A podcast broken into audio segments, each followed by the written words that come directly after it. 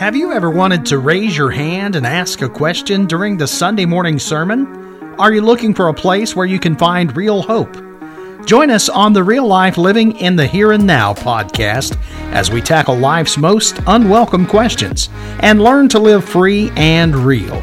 Each week, we will take on a subject that cuts through the hype and deals with the hurt and brokenness everyone has but doesn't know where to begin. And now let's join Joe and Jeremy as they get real with themselves, with God, and with you.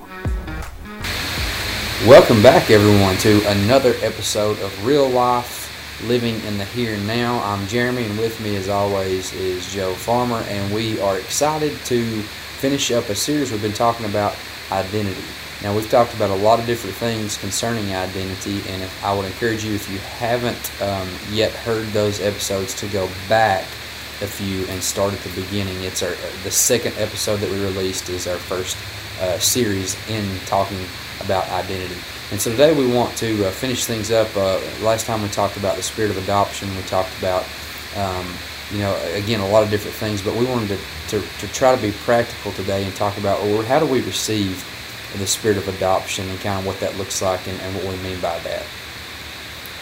Yeah, Jeremy, appreciate you. Uh, appreciate everybody listening. Um, I believe this this talk, this discussion we're having is one of those um, things that if you if you can get it, that can really uh, transform your life. And you know, we we kind of went over some of the stats of fatherless kids and things in our other episode, and um, this is one of those things that if you can grab a hold of, of it and really get it in your spirit, has the uh, the ability to change your life. So uh, that's why we thought it was important to talk about it. But one of the hardest things to do is to receive the spirit of adoption, and by that I mean for adoptive children, it usually takes a significant amount of time before they receive the spirit of adoption. Now, even though you might be born again into the family uh, they're still in the process of being convinced that they can trust the family,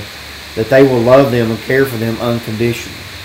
So even in natural adoption, when you adopt a child, uh, there's a lot of things that go into that. If you adopt a child into your home and it disrupts the birth order, for example, if you have a child that's the oldest child in the home and then you adopt a child older than that and you've got three, that becomes the middle child.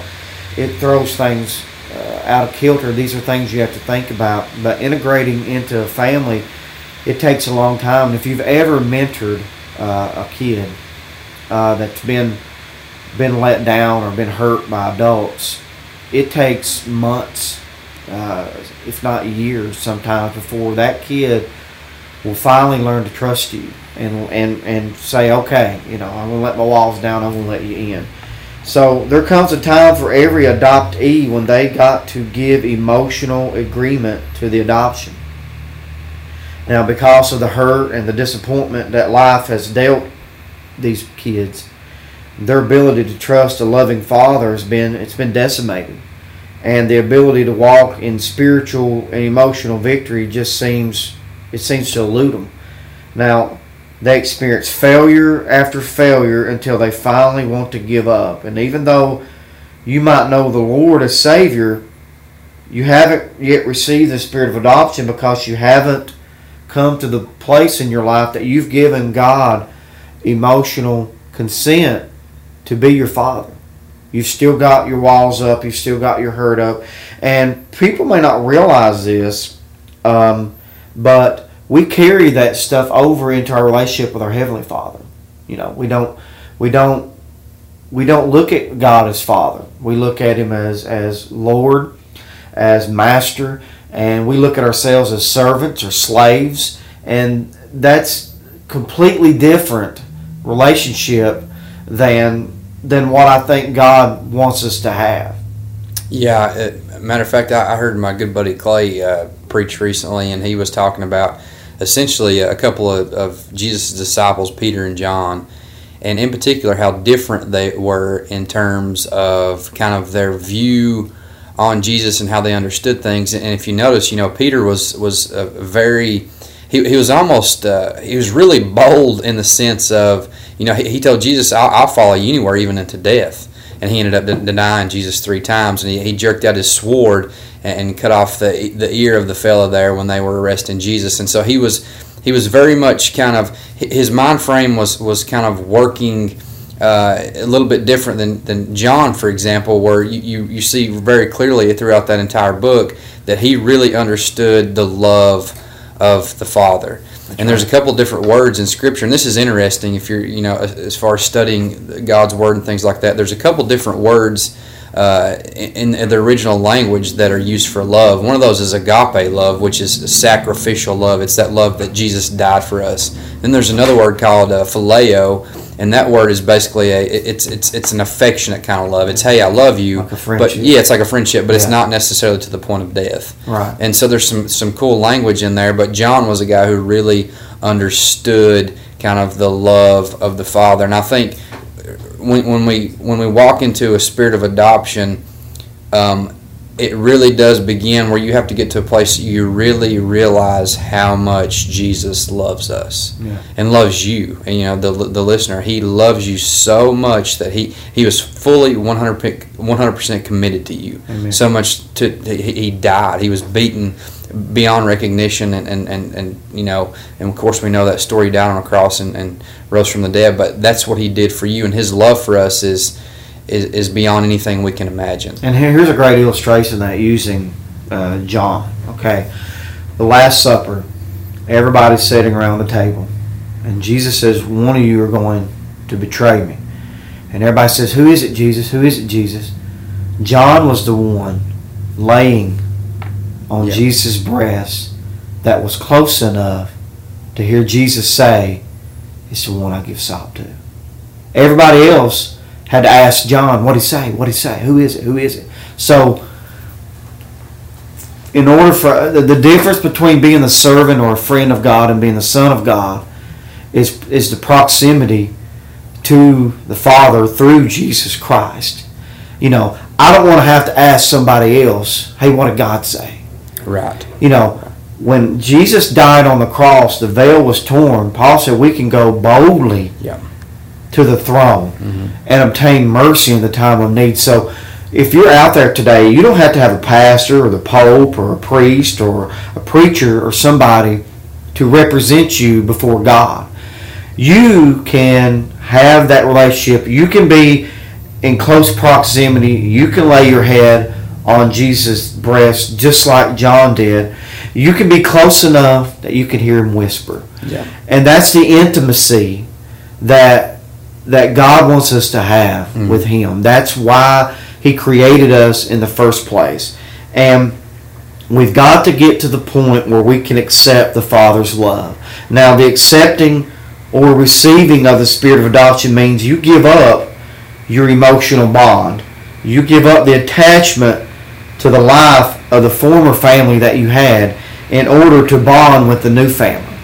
You've got to give up your old life all the old ways of doing things, you've got to give it up. The Bible says we got to forsake everything. And Jesus, how many times did Jesus tell people that, Lord, I'll follow you? He said, then let the dead bury the dead. You know, uh, I need to go tell my family by. No, come follow me. We've got to get, Bible says, old things have passed away. Behold, all things have become new. You know, there's a dangerous teaching today in the church that says you can live any way you want because God loves you. But you know, if I went home and told my wife, hey, listen, I've committed adultery on you five times, but I love you, that doesn't communicate love. Love is, is like you said, sacrificial.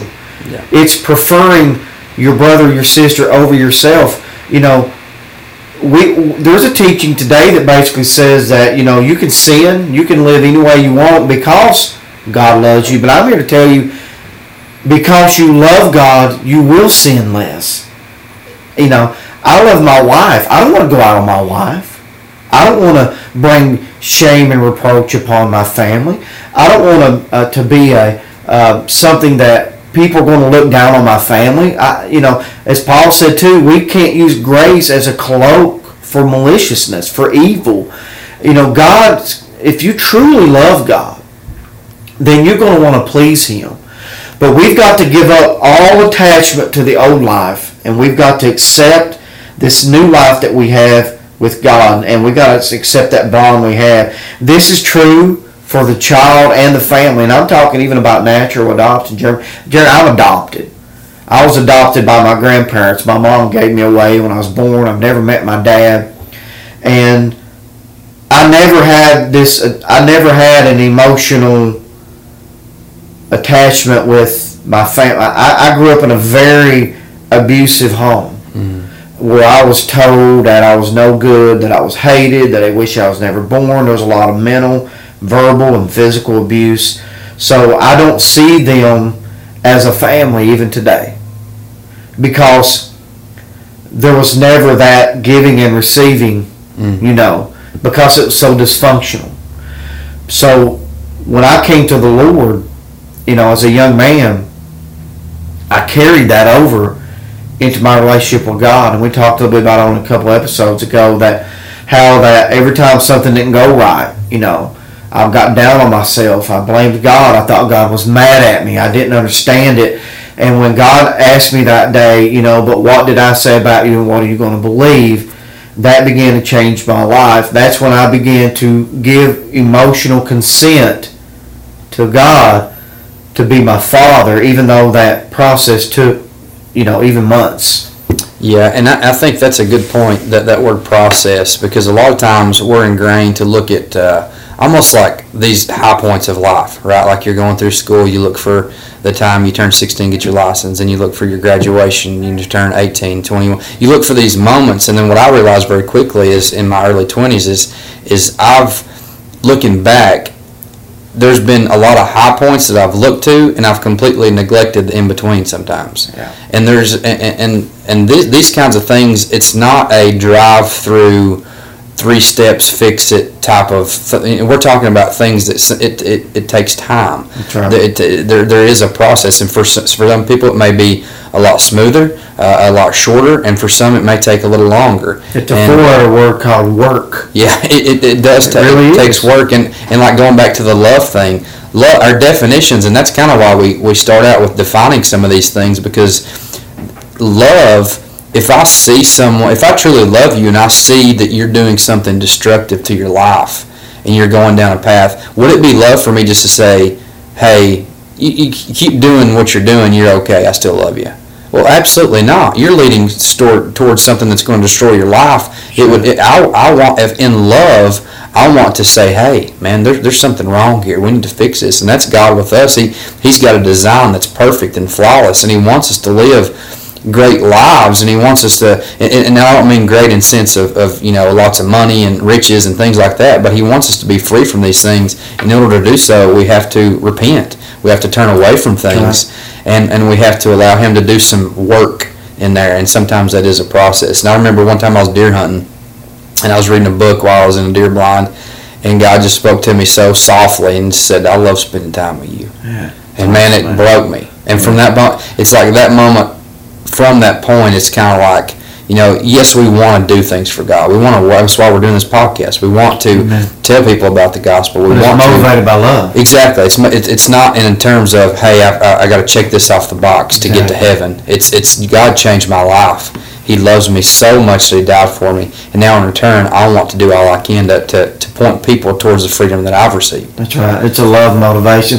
Look at the very basic scripture everybody knows, even if they don't know Jesus. You see it at football games over John 3.16. For God so loved the world that he gave his only begotten Son, that whosoever believes in him shall not perish. Mm.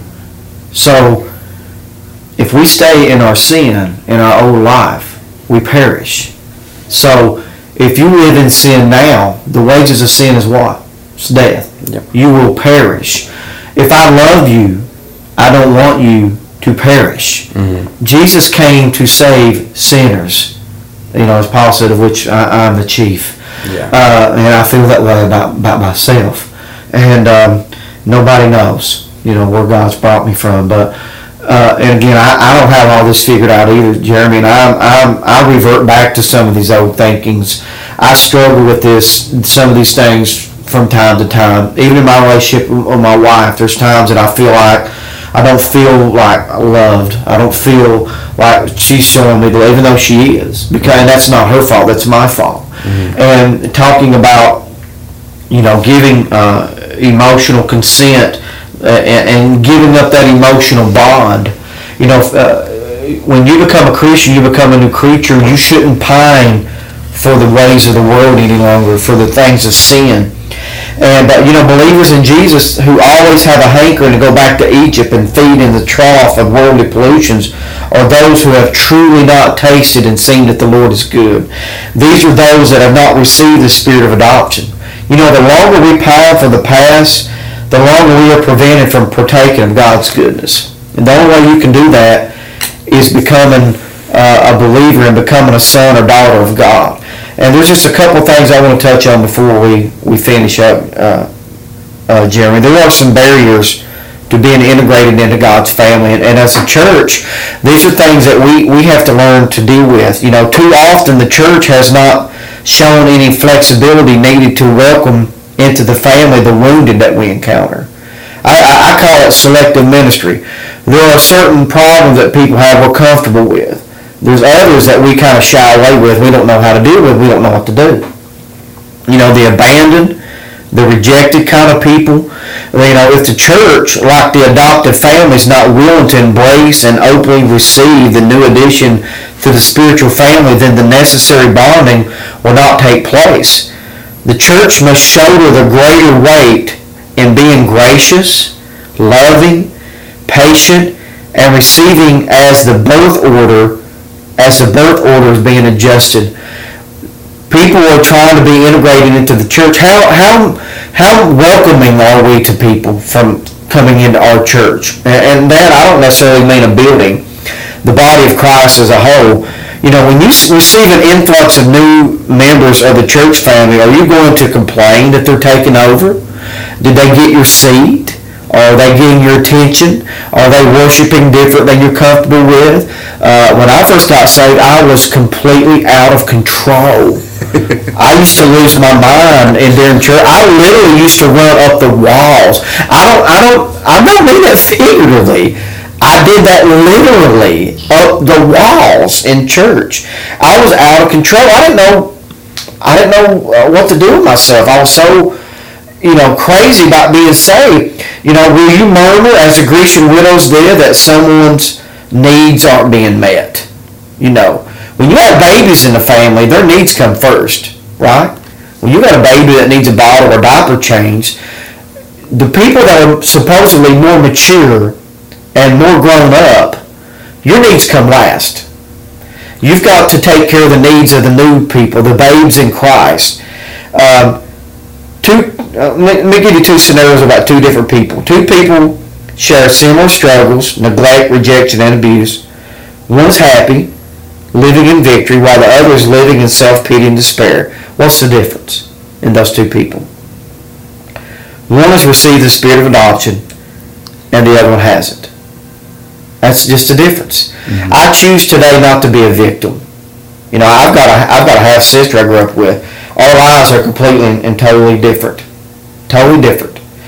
And the only difference in that, Jeremy, is the difference of, of one is the victim and the other one's chosen to not be the victim mm-hmm. and to let Father be the destiny. So we're dealing with an identity crisis, and that's what we've been talking about. You know, you're out there listening, you're wondering, who am I? Where and to whom do I belong? Where did I come from?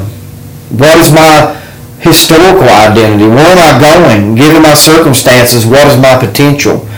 You know, the answer to these questions helps define your sense of belonging. And there was a article literally in the, I think it was in the Boston Globe.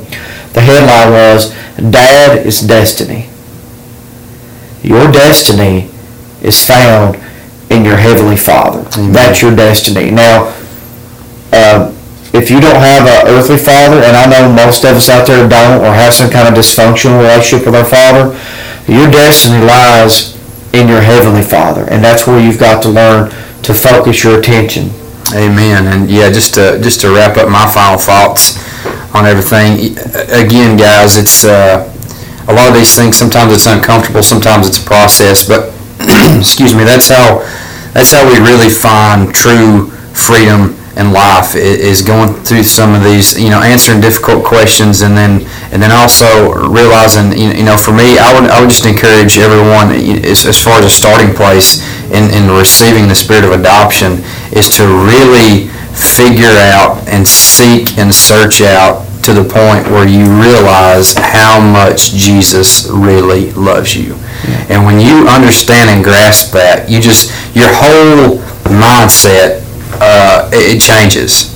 It, it, goes from not belonging and having to work for something to really realizing, hey, I belong to something. Right. I'm part of a family. I have a father who is perfect and who loves me. And, and, and from that alone comes tremendous, uh, that comes your identity. That's who you are. You're loved. And it's not because of anything you've done or not done or the mistakes you've made. It's, it's you're loved, period. And then from that point, again, it, there's where some, some battle takes place. You, you, you're loved, and, and Jesus loves you so much, and he, he begins bringing you out of a lot of things and, and really giving you life and freedom from a lot of wounds that you may, may have.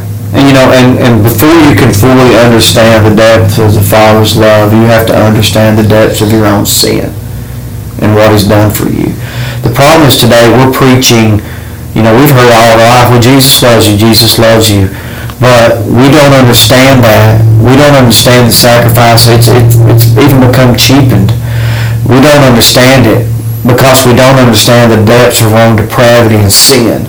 That's why you've got to open up yourself, allow God to, you know, as David said, search, me, know, Lord, see if there be any wicked thing in me, and confront those things. When you understand the depths of your sin, and when you understand that, that you are a sinner, and that you deserve hell and that you deserve judgment, then then you understand what Christ actually did do for you. Mm-hmm. So uh, if you're out there today, you don't know the Lord. You know, we've all sinned and fallen short of the glory of God. God's wrath abides on you. You know, God is perfect and holy and righteous. You know, it's it's not even though the, the one thing that people think is going to save them is going to be the thing that's going to condemn them, Jeremy. That's God's goodness. Mm. If God really is good and He's perfect and He's holy and righteous, then by that very definition, He has to punish sin. What judge that is truly uh, not corrupt would allow uh, murderers and rapists and child molesters to go free without giving them what they so uh, richly deserve, and that is the punishment for their crimes. The good news is, though, Jesus came in he paid your fine, and God dismissed your case. You are justified by faith. That means just as if you had never sinned. And by doing that, by repenting of your sin, which means to change the way you think and act and turning in the exact opposite direction from your sin, begin to walk for God and accepting what Jesus did for you and, and his love for you and accepting him as Lord, you can be born again and, and, and not receive God's wrath on your life. Amen. Alrighty, guys. I think uh, at this point we'll wrap things up. It's been a it's been a wonderful series. We've uh, thoroughly enjoyed diving into identity and talking about some things, and and hopefully we have uh, laid some things out for you. Again, we don't claim to have all the answers or know everything. We're just sharing our experiences and uh, trying to, to genuinely help you guys. And we just love you. I appreciate you so much for, for tuning in and listening. Uh, Joe, you have any kind of final thoughts before we close out? Just want to encourage everybody to get in the Word, read about what God said for you, begin to speak it over your life. Right thinking, right actions, right feelings. And more importantly, you know, we're here today trying to be real and we'll talk to you next week and on another episode of uh, Real Life Living in the fr- Here and Now. And just want to encourage you to keep it real. Thank you for joining the Real Life Podcast. You can subscribe to our program anywhere podcasts are available. Stay up to date by subscribing to our show. Join us next week as we tackle real life together.